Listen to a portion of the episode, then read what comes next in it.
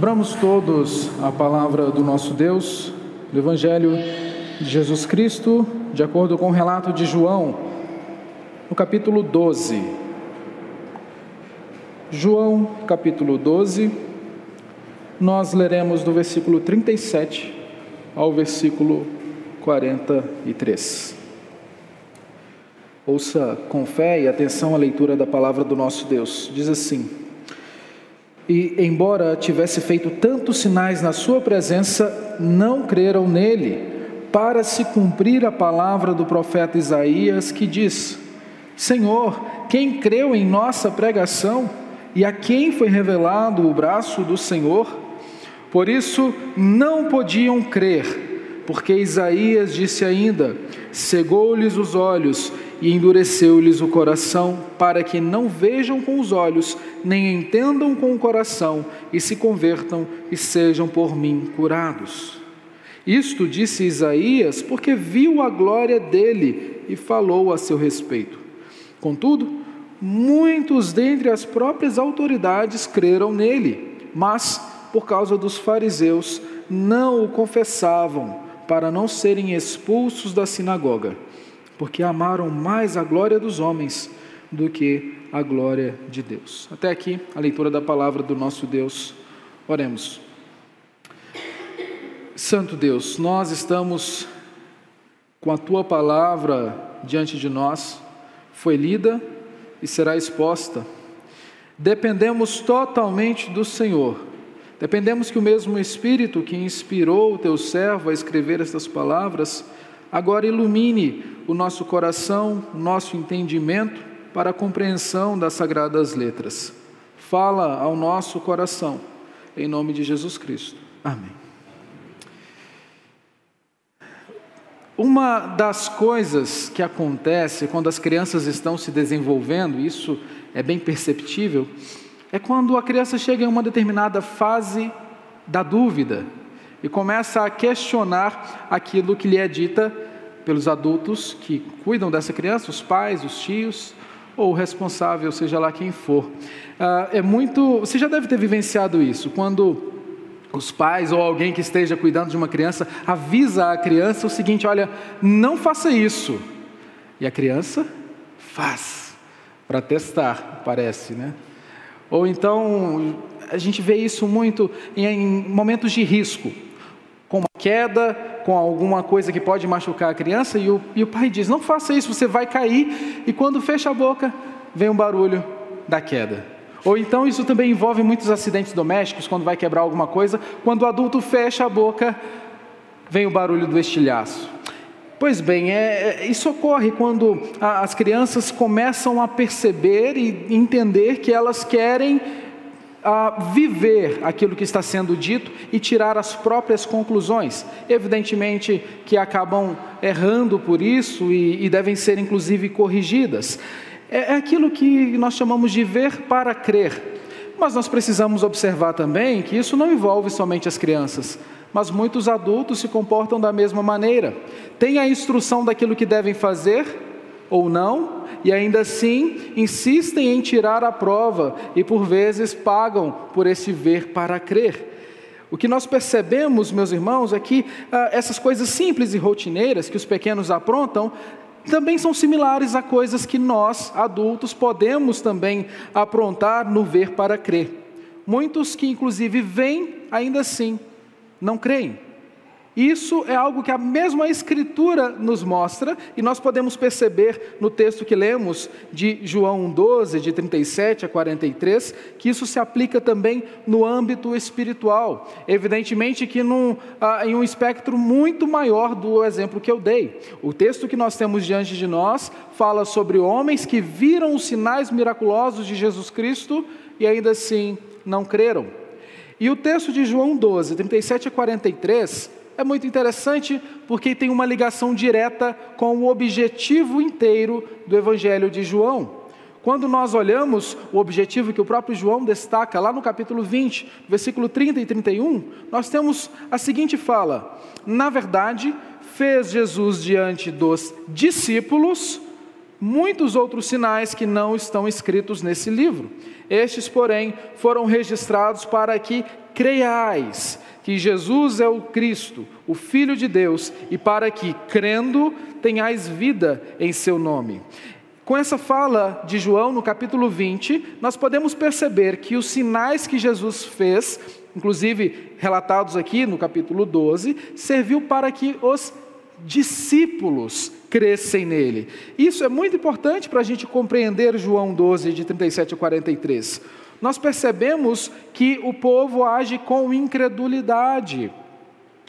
Por isso, é, é, até interessante que depois de João 12, do versículo 37, a palavra sinal, referindo-se a esses atos de Jesus Cristo, só aparece novamente lá no final, no capítulo 20, do versículo 30, que nós acabamos de ler.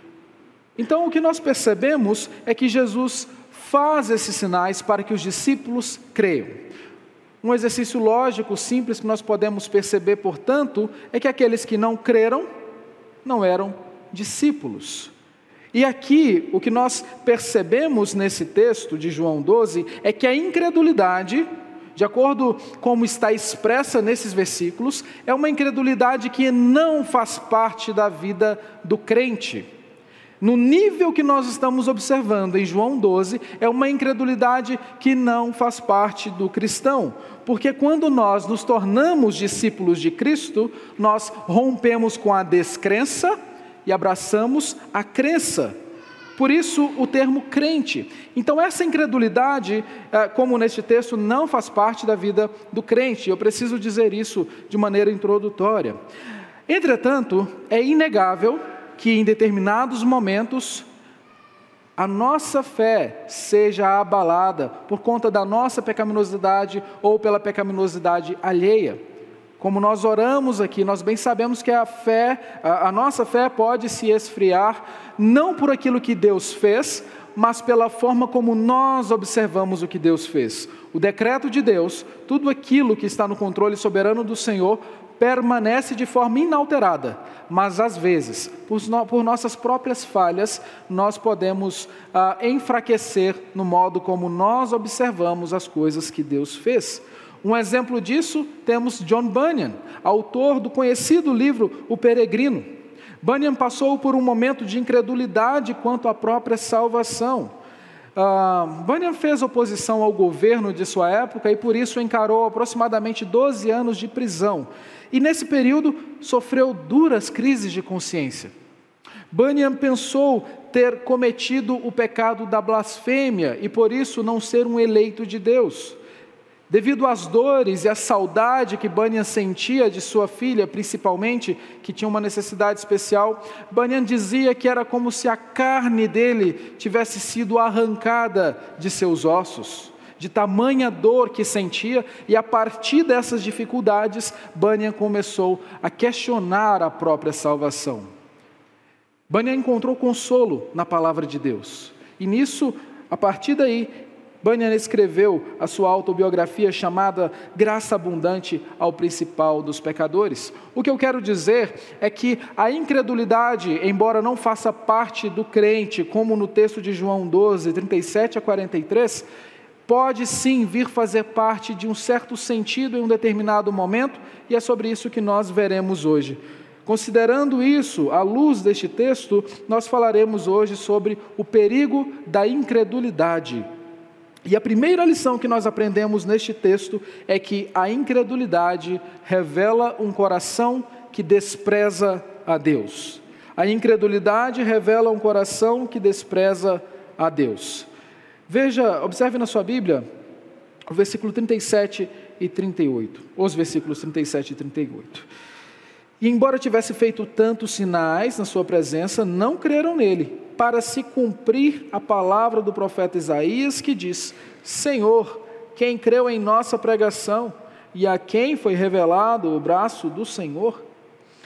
O versículo 37 nos mostra que muitos sinais foram feitos, mas o povo não creu em Jesus mesmo assim.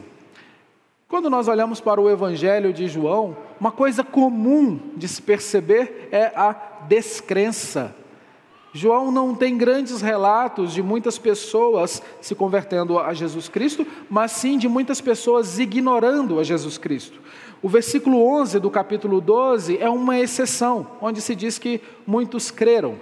Evidentemente que um bom número de pessoas creu em Jesus Cristo, se nós considerarmos vários eventos aleatórios. Entretanto, a imensa maioria o rejeitou. Tanto é que nós temos aquele versículo muito conhecido do capítulo 1 que diz: Veio para o que era o seu e os seus não receberam. Por isso, ah, mesmo com sinais, mesmo com milagres, a imensa maioria que ouviu e viu a Jesus Cristo permaneceu na incredulidade. Mas não somente isso, junto dessa incredulidade permaneceu o desprezo. E é muito interessante que a forma como João escreve essas palavras, na língua em que esse texto foi escrito, dá-nos a entender que ah, eles não estavam crendo. Bem onde está escrita a palavra creram, nós podemos entender uma atitude contínua, de desprezo contínuo, e não somente uma pessoa que o ouviu, não creu e se apartou. Não, mas com intensidade, continuamente não criam naquilo que Jesus estava pregando. É até interessante que alguns até entendiam que Jesus Cristo era o Messias eram convencidos racionalmente e percebiam que fazia sentido o que estava sendo dito, mas era uma crença limitada, uma crença que estava somente na mente e não no coração, apenas um entendimento intelectual, como acontece em outros momentos da Escritura. E é muito interessante que o evangelista atribui nessa passagem o cumprimento de Isaías 53, 1. Porque a mesma incredulidade encontrada nos dias de Isaías foi encontrado também por Jesus Cristo. Isso nos mostra, meus irmãos, que uh, aqueles a quem Deus desejava salvar creram e os demais, pelas próprias falhas, pelo próprio coração endurecido, pela própria natureza pecaminosa, não ouviram a mensagem do Evangelho, não atenderam a mensagem do Evangelho. Isso nos faz pensar sobre a natureza do homem. O homem naturalmente caído não consegue ouvir o Evangelho e nem compreendê-lo plenamente. Ouvir, que eu quero dizer, é no sentido de atender à chamada. A única possibilidade de mudança desse quadro é a partir da misericórdia de Deus. Mas é algo muito interessante o fato de João nos mostrar que tudo isso aconteceu para que se cumprisse o que havia sido predito por Isaías. Isso nos serve de consolo. Mas como a incredulidade pode nos servir de consolo? Mostrando-nos o controle soberano do nosso Deus. Percebemos que a incredulidade daquele povo embora seja algo abominável, seja algo que despreza a Deus e que não há nenhuma virtude, serviu de meios para que o nosso Senhor Jesus Cristo fosse levado à cruz, para que ele pagasse o preço que eu e você deveríamos pagar, e por isso nós estamos aqui. A incredulidade daquele povo foi o meio pelo qual o nosso Senhor cumpriu seu ministério, garantindo que no, a nossa salvação, que não poderia nunca ser garantida pelo nosso próprio braço. Por isso, quando nós observamos a história da redenção e olhamos para a Escritura, precisamos considerar que preciosidade, que coisa maravilhosa nós temos um grande período de Isaías até os dias em que João escreveu essas coisas, e ainda assim, tudo organizado de maneira perfeita e harmônica. Aquilo que fora dito no passado cumpre-se no presente de João e serve-nos de alento também nos nossos dias. Aquilo que acontecera há tanto tempo é provado aqui no Evangelho de João como algo debaixo do controle soberano de Deus. A incredulidade deste povo não pegou Deus de surpresa, não foi algo que assustou o redentor que olhou e disse: e agora? Nada disso. Tudo estava debaixo da mão poderosa do nosso Deus e debaixo do decreto do nosso Senhor. Por isso, nós precisamos ler a Escritura como um todo, sem esquecer de partes como do Antigo ou do Novo Testamento.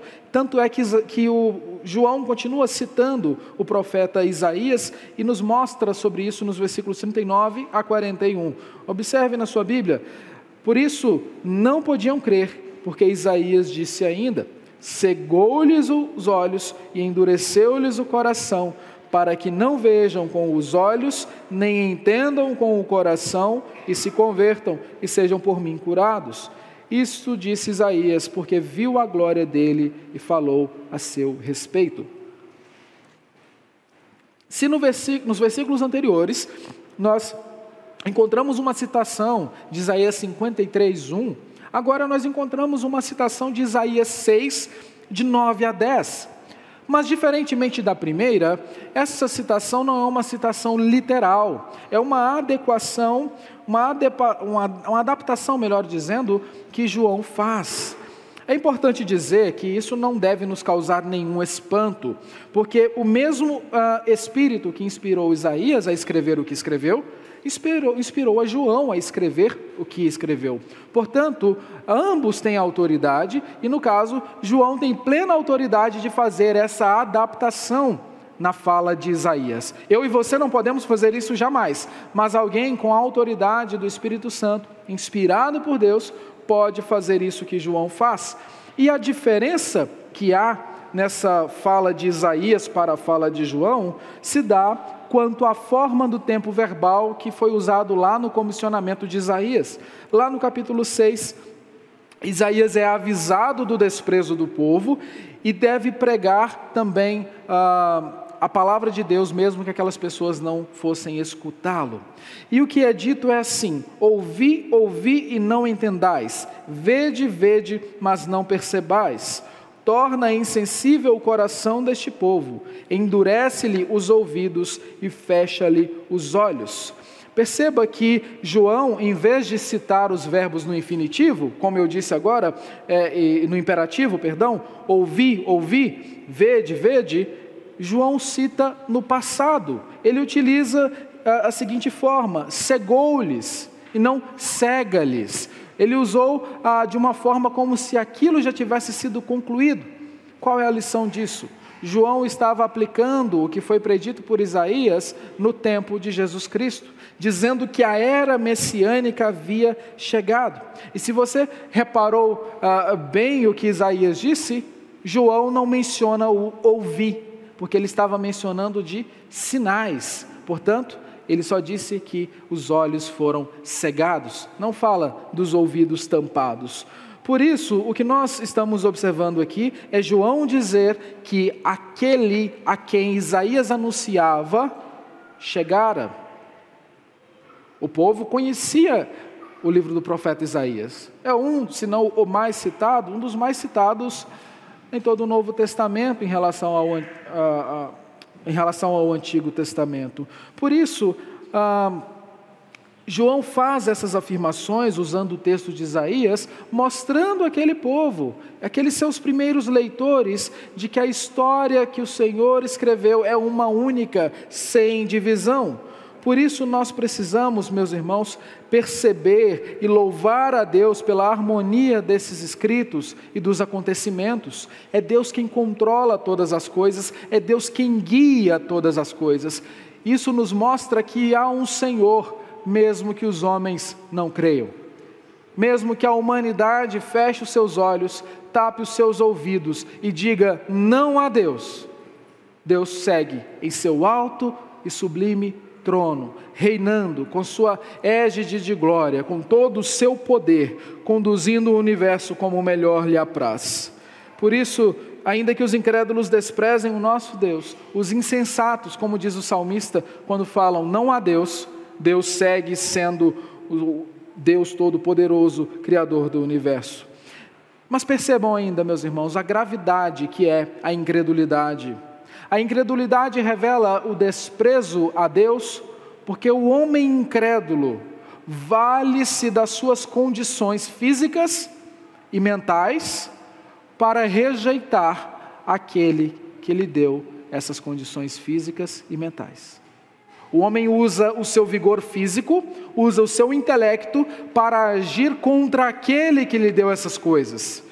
A incredulidade não é algo simplesmente é, triste, mas é abominável, é terrível, porque é o homem, a criatura se voltando contra o seu Criador, dizendo: Você não existe.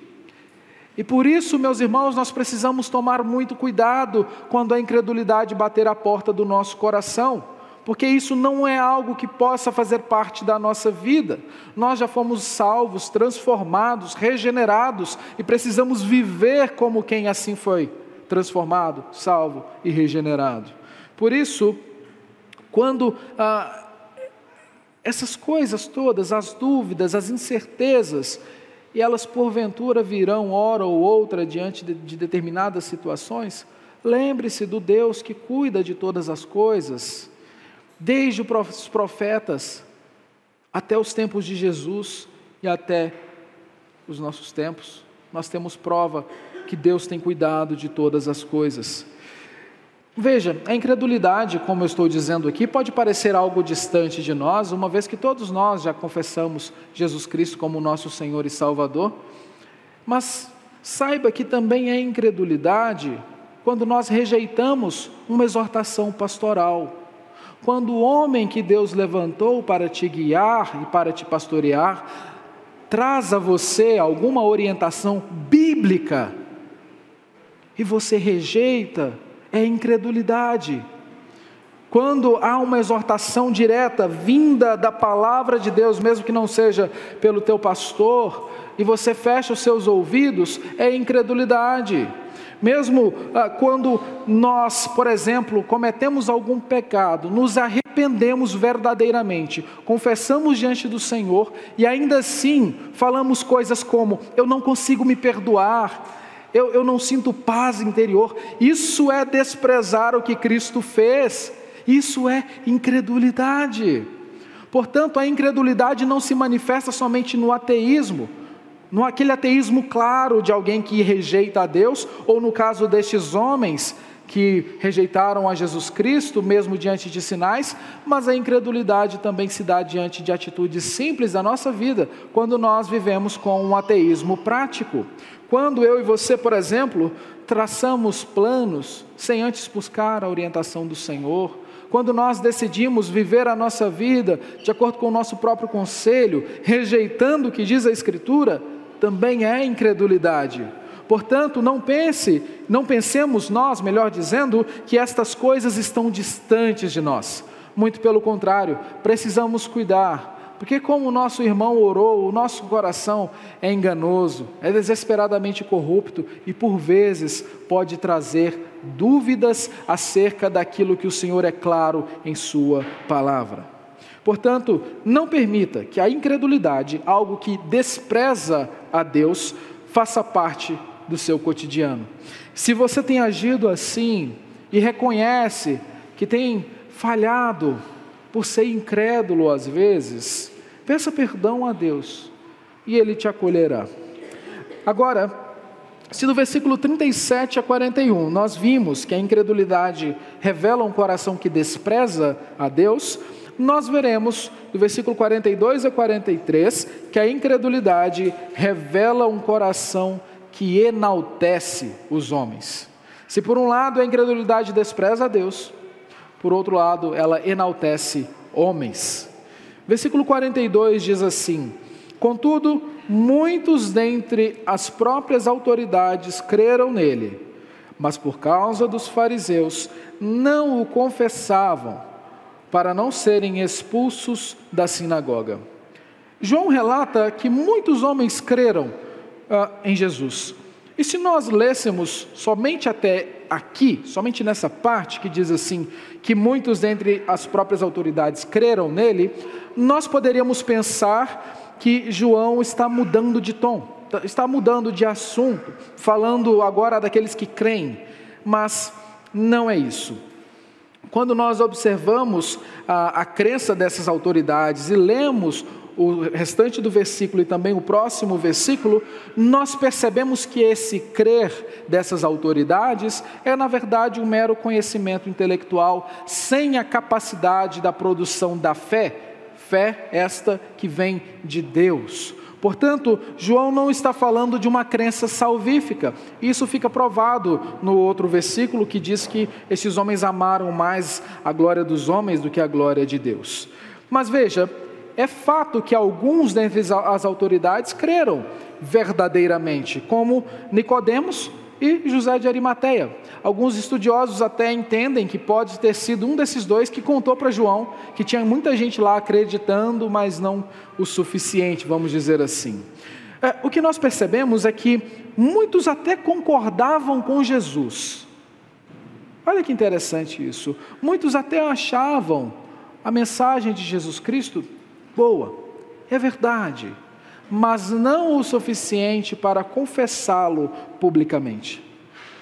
Isso não está distante de nós. Percebe que é exatamente igual nos nossos dias? Se você perguntar no seu trabalho, nos seus, ah, na sua escola, na sua faculdade, em qualquer lugar sobre quem é Jesus, você vai ouvir muitas opiniões com toda certeza. Você vai ver opiniões que, inclusive, e talvez eu possa dizer principalmente, que não se fundamentam na Escritura Sagrada. Muitos vão dizer que Jesus Cristo é apenas um espírito iluminado, que Jesus Cristo é um homem bom que viveu um determinado tempo e lutou contra um regime de governo autoritário que oprimia os menos favorecidos, enquanto Jesus os auxiliava em suas necessidades. Você vai escutar gente falando até mesmo que Jesus Cristo não existiu, ou que existiu, mas não como a Bíblia fala, e tantas outras opiniões estapafúrdias que nós ignoramos, considerando somente a Escritura. O que eu quero dizer é que as pessoas, em geral, lá fora, até querem ter Jesus como Salvador, mas o rejeitam como Senhor. Querem um Jesus legal, que prega o amor, que anuncia boas coisas, mas não querem um Jesus que odeia o pecado, um Jesus que pagou um alto preço, inclusive pelo pecado, não dele, mas nosso. Não querem um cristianismo que anuncia e que confronta e que mostra a falha humana, a necessidade que o ser humano naturalmente tem de um redentor, mas querem um cristianismo confortável. Nós percebemos que a sociedade até nutre algum apreço em relação a Jesus Cristo, mas somente até determinada parte, até onde não há confrontação. Nós percebemos aqui que ah, João utiliza esses termos e fala com muita propriedade que muitos creram em Jesus Cristo, mas essa crença não foi suficiente para confessá-lo publicamente. Mas nós também percebemos o oposto disso nos nossos dias. Se você acompanha ah, os meios de comunicação, com muita frequência a gente vê por aí cantores, atrizes, atores, políticos, gente que ah, diz ter se convertido e que crê em Jesus Cristo. Diferente dos tempos de João, em que confessar publicamente Jesus Cristo era algo perigoso até, hoje não. E muitas pessoas confessam Jesus publicamente com o coração vazio. Anunciam que Jesus Cristo lhes salvou, que se converteram e tudo mais, mas seguem vivendo na prática do pecado, seguem vivendo distantes da comunhão dos santos, seguem desprezando a igreja e com muita boa ah, pompa e fala dizem: Eu sirvo a Deus na minha casa, eu não preciso de igreja, eu sou a igreja, eu não gosto de religião, eu tenho a Jesus Cristo. Por isso, o que nós percebemos é que a incredulidade se mostra em várias faces, tanto naqueles que não confessam a Jesus Cristo, quanto naqueles que confessam da maneira que a Escritura não orienta.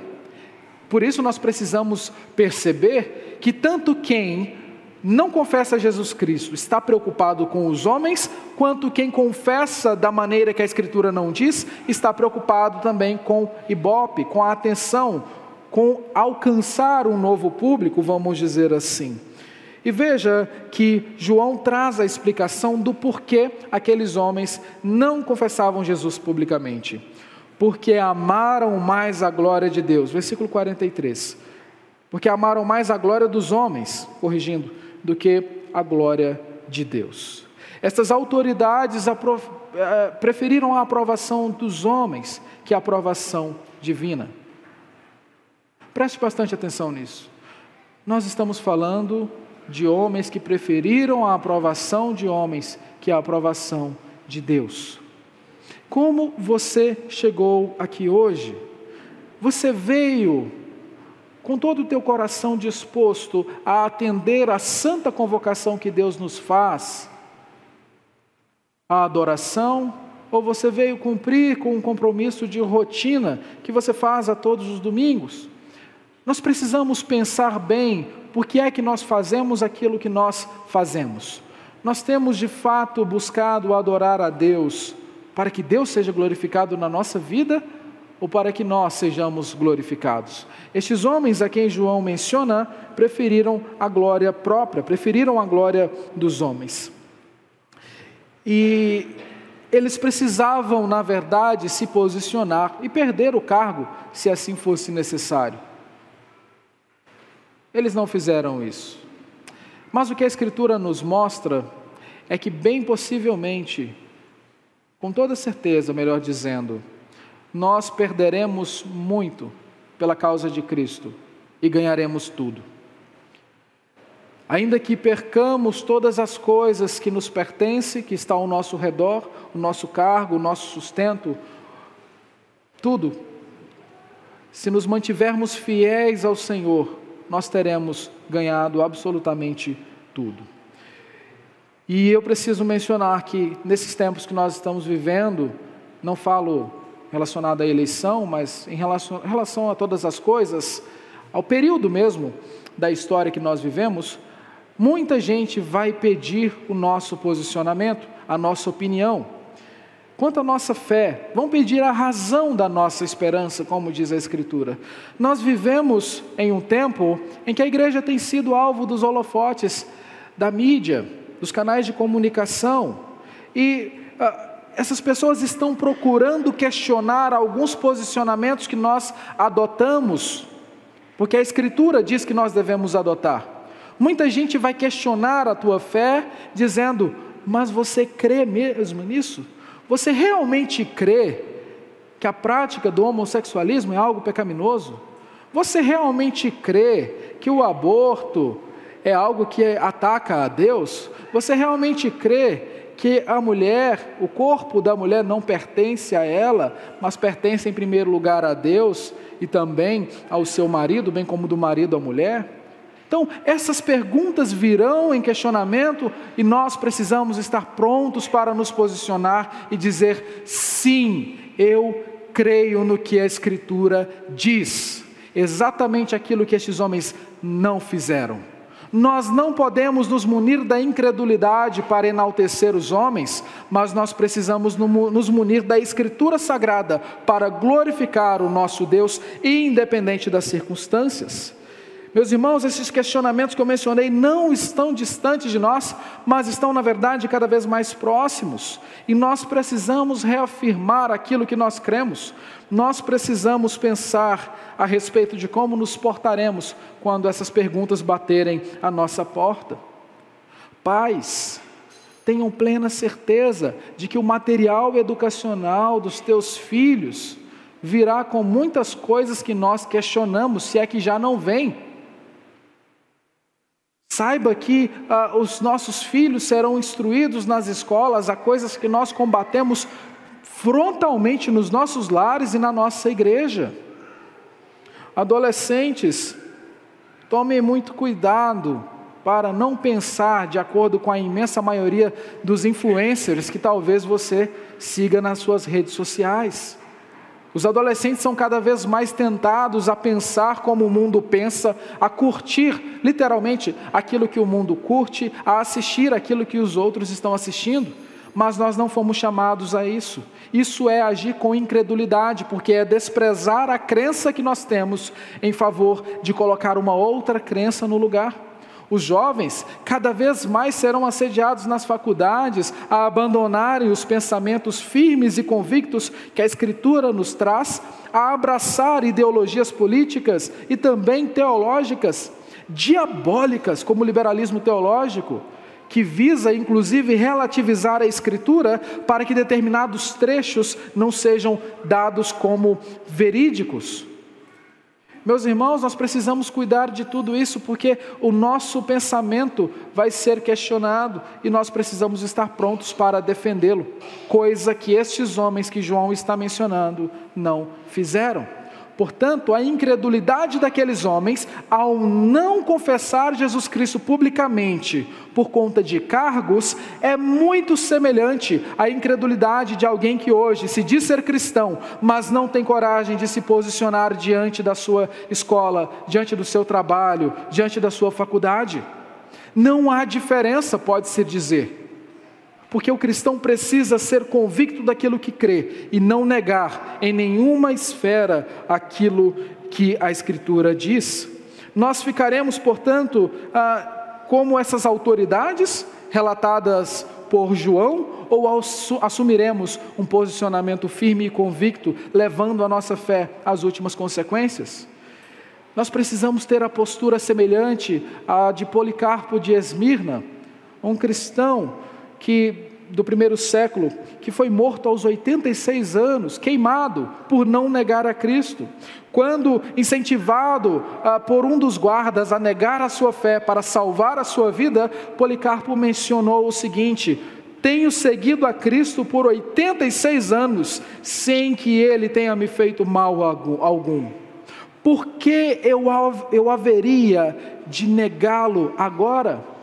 Precisamos agir também com a confiança e certeza de, Just, de Justino Marte, um outro que foi decapitado, que disse o seguinte: podem nos matar, mas não podem nos causar dano verdadeiro. Precisamos ter essa postura, meus irmãos, ainda que ah, não vivamos, mesmo que por enquanto, em um contexto de perseguição física. Esses homens a quem João está mencionando, essas autoridades, poderiam perder o seu emprego é, literalmente como uma perseguição física a eles e sofrer outras questões. Isso não lhes torna é, desculpáveis, muito pelo contrário, eles são é, ainda assim desculpáveis.